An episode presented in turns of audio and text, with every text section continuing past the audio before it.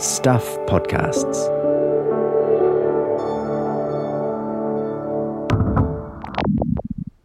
This episode of What's Wrong with You is sponsored by Every Human, an online platform selling life changing adaptive clothing, footwear, and lifestyle products. It's the home of the ultimate shopping experience for people with disabilities. Shop the range at everyhuman.com.au. I was obsessed with dragons at the time and I was pretending to be like a dragon. And so, you know, you're this girl that had this imaginary friend um, that was Crystal the Dragon. Oh, was Crystal the dragon? I can't remember the Crystal dragon's was the name. Recently, I was on the phone to my old friend Nichelle. That's Nichelle with an N. I would just do this like, kind of like. Yes, weird- okay, I recognize that now. I recognize that voice. We were around 10 when we made our own radio show. I remember when we were making it, I played MJ the girl, and I played her mum as well. I just remember you doing the mum at that one point, being like, come clean up your room. Our studio was just a USB microphone plugged into her old Windows computer in her parents' downstairs office. I think we recorded about eight episodes. What I really remember after making that was your mum saying to me, Olivia, you'd be a really good journalist one day. Yeah, absolutely. Like you definitely had a penchant for, you know, um, journalism and storytelling and kind of all of that side of thing, right, from an early age. Yeah, I mean, it's a shame we can't find it because it would be so good to dig out and and put it in the podcast. But you know, No, maybe I've gone it'll be through a- like I've gone through all of my Google Drives. That compliment from Nichelle's mum really had an impact on me.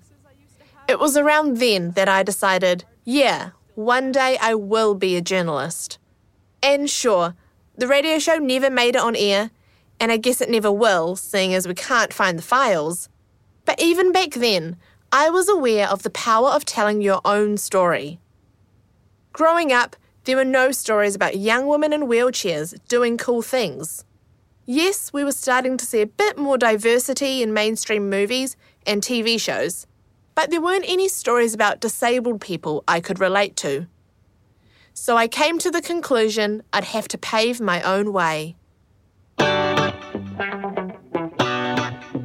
I'm Olivia Shivers, And I'm Rebecca Dubber. and you're listening to What's Wrong with You, a podcast about disability and living in a world that's not designed for you. In this episode, we're looking at media representations of disability. And spoiler alert, quite often, they suck. Exhibit A, Life was limited to a wheelchair. Exhibit B, Ramirez suffers from cerebral palsy and is wheelchair bound. Exhibit C. to face the harsh realities of life in a wheelchair. Okay, yeah, well, you get the idea. We'll get to all that later. Our first guest is Grace Stratton. She's a law and communications student and is working as a producer for this very podcast. Yeah, one of her roles has been finding and lining up interview subjects. And this week she's found us, uh, herself. But honestly, Grace was the perfect person to get into the studio to talk about the media. She runs an accessible communications agency called All Is For All and is someone who's really shaping representation of disabled people in New Zealand. Grace was born 10 weeks early, and in her own words, she was impatient out the gate. This resulted in a brain injury, and she's been a wheelchair user her whole life. We started by talking about the podcast title. Like, actually, is it ever okay to ask a disabled person, what's wrong with you? it depends on the context, but I don't really mind. I think the thing is, everyone's different, right? But because I don't see my disability as an issue, most of the time I don't actually mind answering because I don't think it's a problem. But I think the phrasing of the question um, is obviously an issue, like saying it's something that is wrong with us is a problem because that's not how we see it. Yeah, and I think that's why we chose that title because Yes. it's so provocative and people um you know the reactions I've seen when telling people some people just laugh some people like their mouths dropped some people are like shocked that Well, it's what people are thinking as well. Like, people don't like you verbalizing what they're thinking, even though they're thinking it. So, this episode about disability in media, we wanted to look at how um, people with disabilities are portrayed. Um, and often these stories are done through the lens um, of non disabled people. What are some of these um, negative stereotypes? Well, I think basically what you're saying is is true no matter where you look. The standard of success in life is a non-disabled person's standard. And so the media reflects that standard, but they don't do so with room for a disabled person's experience of life.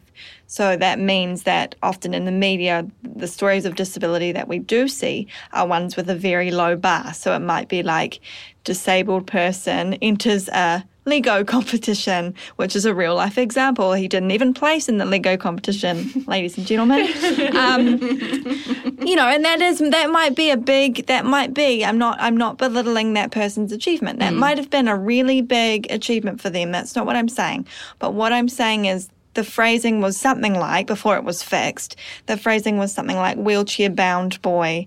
Um, enters Lego competition, and the opening line was, despite him not being able to play sports, he enters um, the Lego competition. So it's not the competition that's wrong; it's all the phrasing surrounding that, and the the the bar being so low for disabled people's achievements that we're celebrating, um, you know, just entering a competition like that. That's yeah, not exactly newsworthy. So a low bar would be my main one. Yeah, and then layering it on top, you know, because he can't play sport despite, Yeah.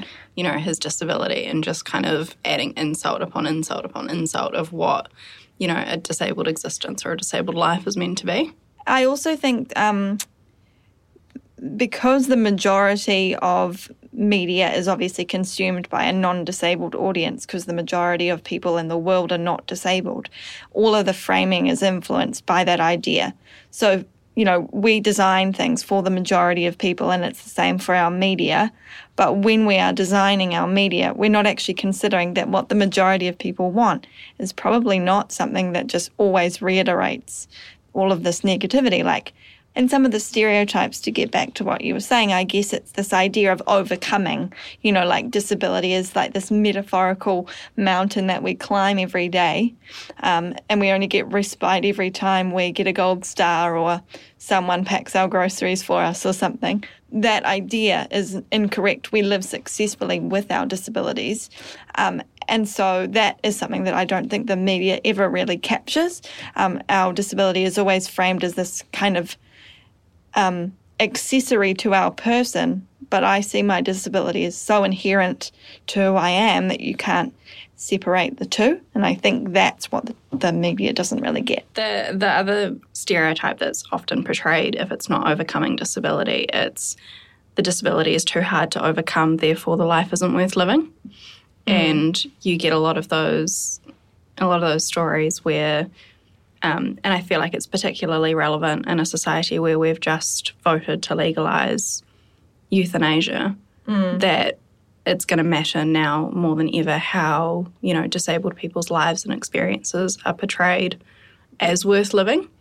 Um, because a lot of, particularly like in fictional movies, we've seen that you know, the story is, you know, handsome young non-disabled man has accident, ends up quadriplegic, um, meets meets the love of his life. He's beautiful, and he's beautiful, as well, beautiful. and, and successful. And the actor wasn't actually disabled, just Yes. putting it out there. but you know, meets the love of his life, um, but that's still not enough. Like love isn't enough to overcome disability, and he goes to Switzerland.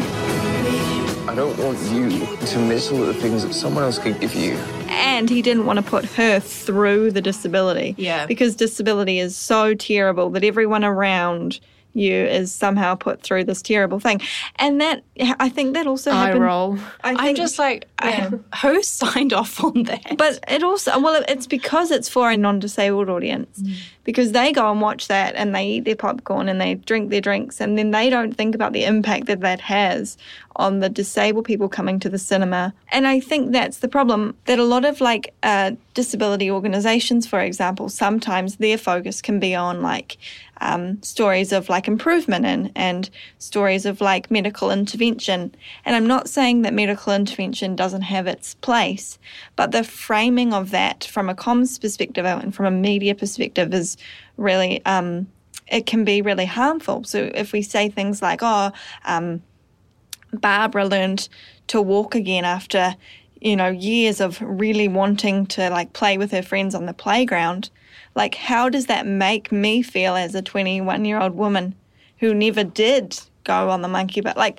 people don't think about how the impact of what they're saying makes other people with that same disability feel. They just think that the article or that the piece of media is in isolation. Yeah. but it mm. actually has this huge impact not only like you're saying on the ways that we think about disability in the future but actually on our lives because when we consume it we get hurt or we feel a certain way Yeah. and then that that impacts our whole day so yeah, yeah, I mean, it's interesting from my perspective as well because I've been working in a newsroom for a few years now, and I can also see it from the other side.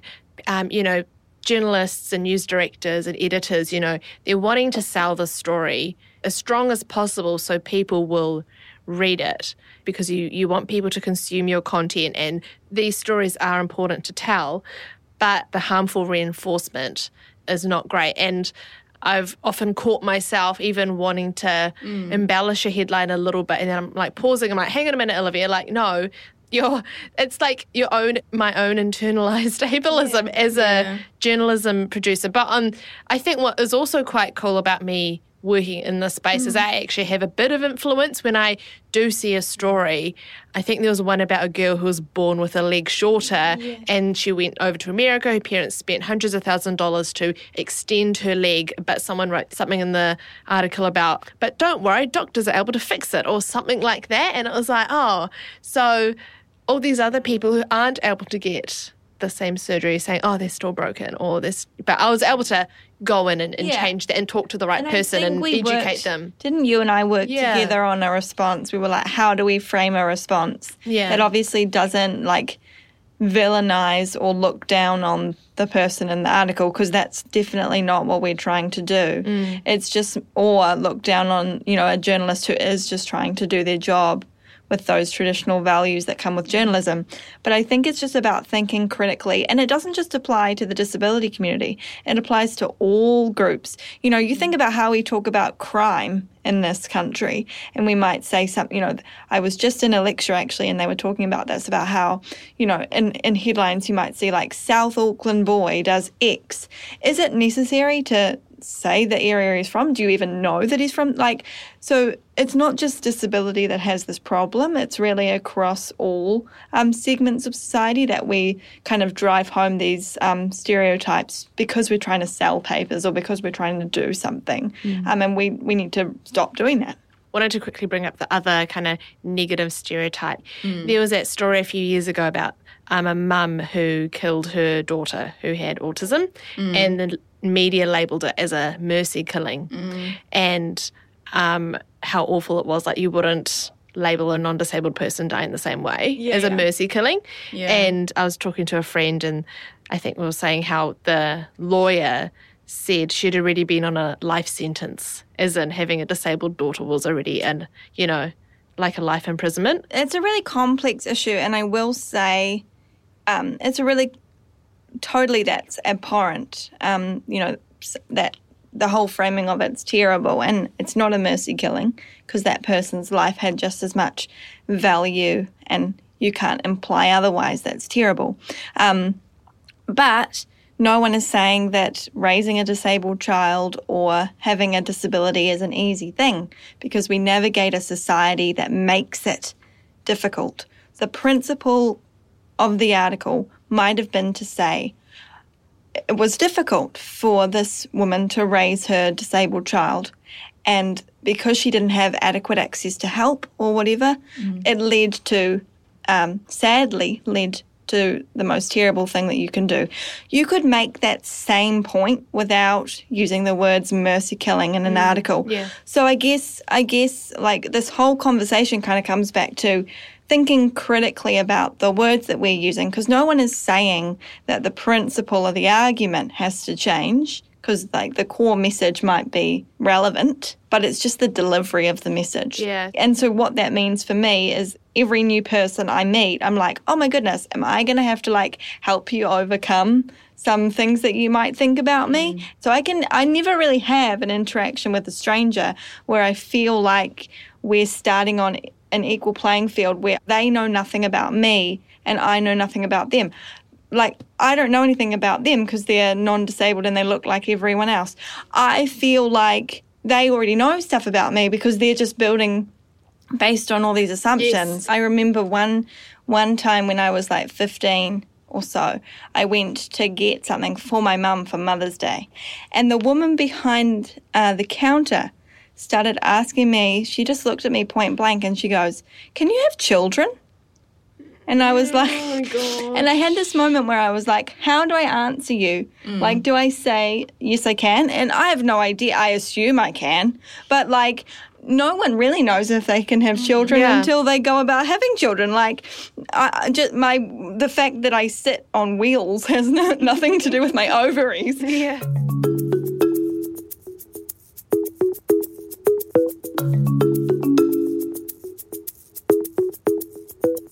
Why don't we um, go through some news stories and things that I've lined up? Let's watch them. Um, and I'm going to pause it if you guys want to say comment. Um, and then uh, maybe let's talk about how we would do it differently. He often gets called the bionic woman. You see, American war veteran Terry Hannigan was exposed to Agent Orange, which left her in a wheelchair. But now new technology has given her the best gift ever. I was in the military and I was during the Vietnam era. Just pause it. I think we've got- seen enough. Okay, what, what makes you react like that? Oh, those electronic things. The legs. Um, what ReWalks or whatever. I, I'm like exoskeleton. I'm like personally offended by them. I'm like, I have a deep. No, no, it's just my opinion. I, I just I love this idea that like society's solution is like this massive as like s- technological skeleton. Like God forbid they just like make the paths flatter. I- like your solution to my problem is like this giant skeleton. Yeah. But you won't like make a more inclusive education system. Life was limited to a wheelchair until three years ago when she was called up to trial a new technology. You see, she's gonna put on a backpack. so you were saying to me, you know, This is this is like oh, it's making me look this is like Dora the Explorer meets the Avengers. I don't want to be rude to this lady because I'm sure, like, look, none of us understand what it's like to um, l- uh, lose something in that way and serve your country. So we're not. I'm in no way implying that this um, isn't a valid thing for her. But I'm. I just think it's hilarious that someone's like, oh. Um, a wheelchair was limiting. You know what's not limiting? Spending 45 minutes getting strapped into a skeleton, putting on a backpack, then like standing up technologically on my giant. Like, it's just like, you can probably only really walk in for like 10 minutes. it's just, oh. Uh, and even those, I don't think are not a solution for stairs. No. Yeah. So just change the stairs. Yeah, like the, exactly. And it kind of just feeds into that idea that, you know, a mobility aid is a limiting factor when it's really an enabling one. thing. Yeah. Yeah, yeah, Yeah, totally. yeah, yeah. Yeah. So they've got that wrong. Yeah. Okay, we've got another one. This is just my favorite story of the night. Talk about inspiring. UT Permian Basin student Romeo Ramirez, also known as Mr. UTPB, received his degree tonight.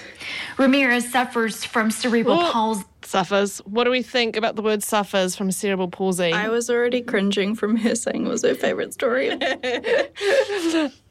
and is wheelchair bound, but that Wheelchair Okay, bound. so I guess I guess like this just is all the classics, right? So you've got like wheelchair bound and suffers from, and I would like to think that the media has improved. When was this? January this year. You knew I was going to make that comment, didn't you? You knew I was going to be like, this must be like 2010. I wish, I wish, I, I no, I wish it was. Okay. Let's watch another one. Life was turned upside down when she fell from the third story balcony of her friend's apartment here in this block. A seven meter fall causing permanent severe damage to her spine. Have you noticed that a lot of these are about injuries? Yeah. Very, very little chance that I would walk again. And I was with my mum, and I just started I love the backing track. Now unable to fulfill her sporting ambitions, had to face the harsh realities of life in a wheelchair. Just pause it there. Why is this sad piano music necessary? It's a continuous loop that follows our lives. Sad piano. I also think it's funny is like un- uh, unable to fulfill her sporting dreams, considering like the Paralympics are pretty like well. Like I think I think you did all right, Beck. You know. I want to read through a few headlines now as well. So these are real headlines across different New Zealand media outlets, and let's talk about what we would do to improve them. Let's Mm-hmm. rewrite a few of them. So, the greatest Mother's Day gift: being able to walk again. Tetraplegic 19-year-old learns to walk again. Agonizing journey to walk again after one night bug. School pool dive leaves Hawke's Bay girl 11 a tetraplegic. First of all, none of us are saying that these people didn't go through a difficult experience learning to walk again. We're just trying to make the point that these things need to be improved. Why would walking be my goal? I have all this other stuff that I feel I want to live for. Like, walking could, like, all of us really, walking could be our goal. It could be what we focused on. But we have all this other stuff we want to do. Um, and if we focused on walking, that would, like, eclipse everything else. And I think that's what people don't understand. So to wrap it up, what um How would we improve the article? I guess generally it's just where is the emphasis in the sentence.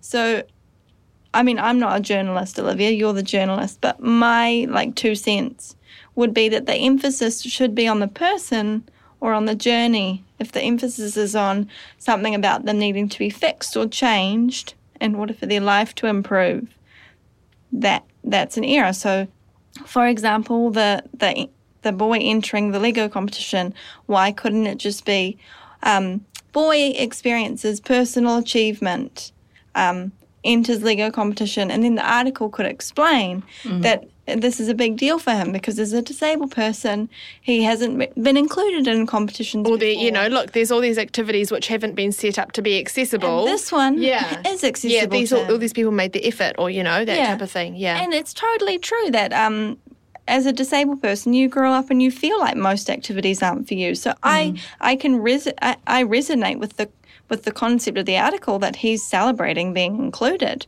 but that's the concept of the article. It's not that he's disabled. Yeah. Um, the the fall one, it's like. Um, does the emphasis have to be on the accident, or can it just be on the fact that the person um, is now living life from a wheelchair and adjusting to that?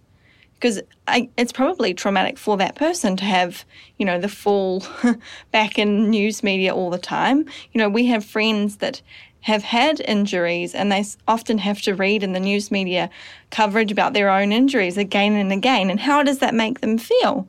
Um, it just is like re bringing up this trauma. So, yeah, for me, it would just be the emphasis is on the person, not on the, not on the uh, deficit that they somehow have.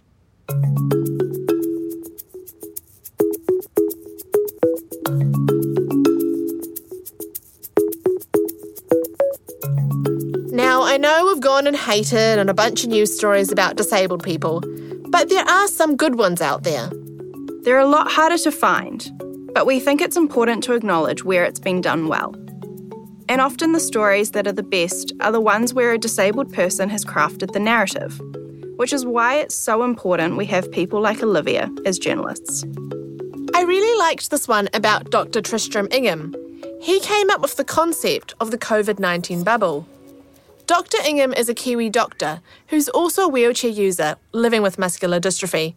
But the story, which was actually written by my staff colleague Joss Franks, it really focuses on him as a doctor and his research, and the disability stuff comes up later on.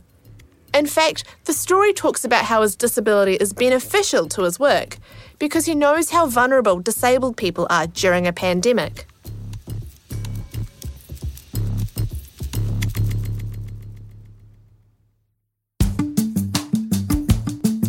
We started this podcast because we believe in telling our stories our way, because it's not until lived experience is centred that true change will occur. Every Human's blog and lifestyle offering shares the same vision. The online platform's lifestyle products enable you to live your best life, and their website also hosts stories by disabled people. We can create a better world that amplifies the voices of disabled people through storytelling and by ensuring access to products that are designed to make your lifestyle more accessible. People with disabilities are often disabled by the environment around them, but Every Human is a platform curated to ensure access for all, and where disabled people share their own stories on things from dating, disability rights, their interests, and achievements. Every Human is championing the journey towards better representation. This is a journey we are all on together, so wherever you can, make sure you're living out nothing about us without us. Check out the everyhuman.com.au blog and perhaps while you're there, get yourself some accessible lifestyle products or an accessible wardrobe so you can be in an outfit you love, living your best life with accessible gadgets while also championing lived experience. Right, we're back. So I've been moaning about how the media messes up stories about disabled people. But here's a thought what if you actually, wait for it, get disabled people to tell those stories? We don't mean non disabled people shouldn't write stories about disability. But look, if you've been there, you just have a clearer understanding and more perspectives. So, where are all the journalists with disabilities? Well, there's me, but the fact is, there aren't a lot of us. In New Zealand, one in four people identify as having a disability. Now, I couldn't find any specific data on this, but I'm pretty confident if you were to look at just journalists, way less than a quarter of us are disabled. And like most industries, the media industry is just not set up to embrace disabled people. To take a small example, when we were looking for a studio to record this podcast, we called seven studios in Auckland, and only one of them was fully wheelchair accessible. Shout out to Envy Studios on Anzac Ave in Auckland. We love the lift and ramp to get in here. Anyway, our next guest is a journalist with a disability, and I'm really keen to hear what she has to say. I wasn't able to make it on the day of the interview, but Grace Stratton took my place. Nas Campanella is a journalist in Australia. She's blind and has done some amazing work reporting on disability. We called Nas over Zoom, but first we had to ask her to turn off the radio in the background. Oh my God, okay, I did it. Yes, I think that's off now. Yeah, thank you so much. okay. Oh God, that was really embarrassing. I'm like climbing between someone's desks. okay, all right. Okay, let's go. Sweet. Where are you calling from at the moment? I am actually calling from Sydney. We're doing this over Zoom, and I do apologize for the fact that it is a little noisy. I am in a quite a loud office, and all the quiet spaces have been taken. So I am just crouching in the middle of, a, of a, an office here. I've found a nice corner and trying to shut people out. I don't know. I don't think I told you the name of our podcast. It's meant to be a little bit provocative, um, but I'll also ask you this question. What's wrong with you? Oh, well, I mean, you know, I, I can be quite, um, I can be quite loud. I can be, you know, kind of rude sometimes. No, I'm yeah. kidding. I know exactly what you mean. But um, look, I have, I have um, two disabilities. I um, first and foremost, I'm totally blind.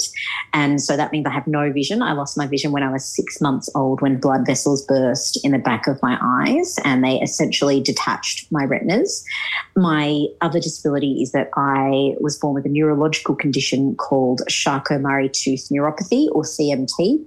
And basically that means that over time, my muscles, the muscle tone in my arms, legs, hands, and feet wastes away. It's degenerative, so it gets worse over time and it impacts me in the most profound way uh, because I have a lack of sensitivity in my body, and it means that I can't feel braille. So that's why I'm actually not a braille user. I learn and work using screen reading technology and sound rather than braille in a traditional sense uh, a, for a blind person. I'm just going to interrupt the interview here. Nas spent a lot of her journalism career as a newsreader, and the technology she uses to read the news is pretty incredible. She listens to an audio translation of the written news through her headphones and then repeats what she hears into the microphone live on air. So she's simultaneously listening and reading at the same time. This is what it sounds like behind the scenes. The senior New South senior Wales New South policeman Wales who blew policeman the who whistle on blew the allegations whistle of on a cover-up of allegations of a child cover-up sexual of child abuse has sexual admitted he lied abuse to has colleagues admitted he because lied to colleagues because he was suspicious of their motives. Right, on with the interview. And your role now is as a disability affairs reporter. For a long time, I'd really been disappointed in the kind of portrayal of people with disability in media all across the world. It was always really as though we were to be pitied. Um, you, re- you know, rarely saw issues in the mainstream media about um, you know, the way we were living, the, the abuse that was happening in the disability community, um, how people were being exploited, the low pay, um, and some of those really big issues. And I really wanted, I noticed that every time there was a disability story, there were always non disabled people writing them, talking about them. All the interviewees were non disabled. And I just really wanted to change that. And so I pitched the idea um, to the ABC board for this disability affairs reporter role. And I'm you know, really lucky that they totally saw merit in it and committed to it then and there. And here we are almost a year later. Can't believe it. Is there one particular story that you've done that really encompasses for you the dream for the role kind of realized? I'm going to be greedy and give you two. Okay. Um, the first, the first one is a story I did about a new style of uh, supported independent living accommodation for people with um, high support needs in Australia. And basically, it was you might have ten apartments where people would live and then there was a what they call a concierge apartment like an 11th apartment where when your support workers went home there was always someone staying in this 11th apartment. They were a support worker and you could call on them for whatever you needed in the time that your own support workers were not around. And the woman my main case study um, is a woman who was living in um, traditionally a very sort of low socioeconomic disadvantaged area of Western Sydney. She was a migrant from Afghanistan. She migrated over when she was a teenager. She had spinal has spinal muscular atrophy and uses a wheelchair. And she was 21, um, just so incredibly vibrant and fun and fierce and funny and just wanted to move out of home in at 21 like any other person. And of course you know having high support needs her parents were a little bit nervous about it and she's done it. And the second one was we had a reporterless piece from a person with who is non who is non-verbal. So reporterless being the person just told their story um, completely from from their voice. Now, this person is nonverbal and they communicate using a computer device. So they would work with their speech pathologist through blinking, through a communication board with numbers, colours, and letters on it, and when the when the speech pathologist um, would point to different letters and numbers, and that's how they would work out what this particular man Oliver wanted to say and that then it was inputted into uh, an iPad or a computer, and then a, a, very similar robotic voice would say what Oliver wanted to say. It was a TV piece, and it had lots of beautiful footage of Oliver, but then Oliver's voice was was this robotic sort of voice. But we heard what he wanted to say, and it was really important for me that we try and make that um, a piece without a reporter. That last story you're talking about, how long did that take? Um, look, a couple of weeks from kind of working back and forth with support workers, speech therapists, and I would email everything so that they could read it out aloud to Oliver. Um, so a, a, couple of weeks really to organise and plan and practice and all of that kind of thing, and then actually putting it together take a, took a couple of days. And I love that you, you the first story you mentioned about um, the those girls wanting to go flatting. I just read that this morning actually, and um, I think, and I could relate to it so much because just in the last few months I'd been looking for a flat, and it was like the first time I'd seen a story that I could so relate to in my own situation because I told all, you know, kind of my able bodied friends and my family, you know, how hard it is to find accessible accommodation. And, you know, you could see that they they kind of have a bit of sympathy, but they don't fully understand. But reading that story, I was like, oh my goodness, all these things that they're saying, you know, it's exactly how I feel right now. And so I think yeah, that's why I guess your role and the trust people have with you is so important. Because um, even me from New Zealand, I could relate to it.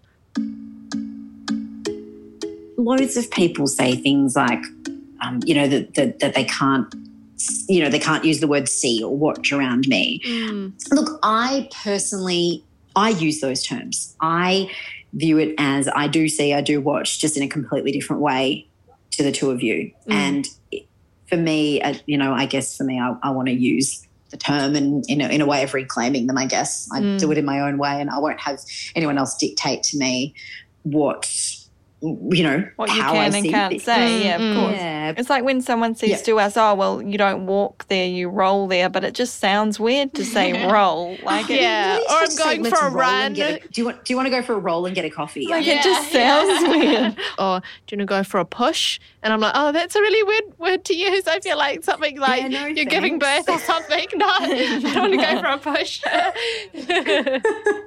I guess what I would say to that is in a perfect world, I would say that, but the world has taught me that this is what this is how you do say it.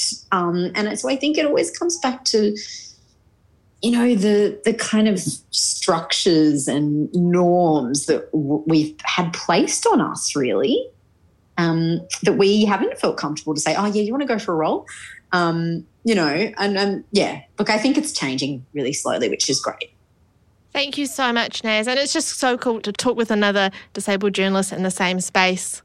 Yeah, it's really cool because, you know, growing up, there's never really been someone that's like, oh, that person is the person who can tell our stories. Mm. So it's cool that you can be that person.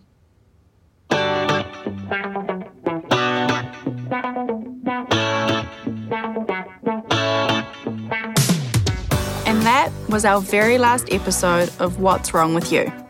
I can't believe it. What a ride it's been. Thank you to this episode's guests, Grace Stratton and Nas Campanella. Over this series, we've learnt how to carry a baby while pushing a wheelchair. We've figured out how we can fit three wheelchairs in a massive rental SUV in Dunedin. We've confronted ableism. And yeah, we've learnt that you should spend however much money you want on shoes, whether you can walk or not. Oh, and very importantly, our friendship is still intact, Becs. We want to thank all our guests for trusting us with your stories. We've laughed and cried.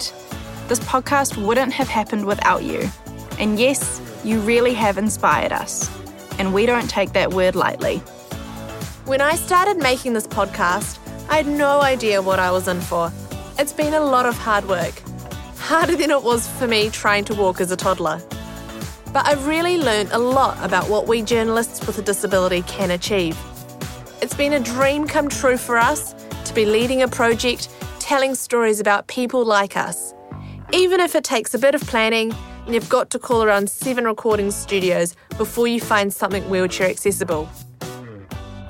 If you're still listening now to the seventh episode, you're obviously a committed listener, so thank you. And because this is our last episode, we've got quite a long list of thank yous. A huge thank you to all my workmates at Stuff.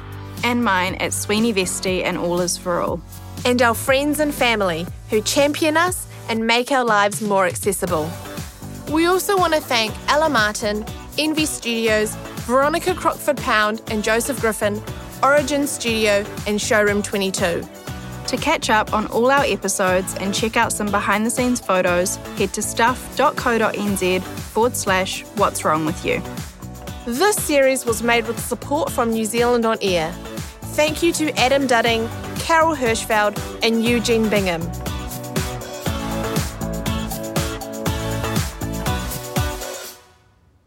This episode was sponsored by Every Human, an online platform selling life changing adaptive clothing, footwear, and lifestyle products. It's the home of the ultimate shopping experience for people with disabilities. Shop the range at everyhuman.com.au.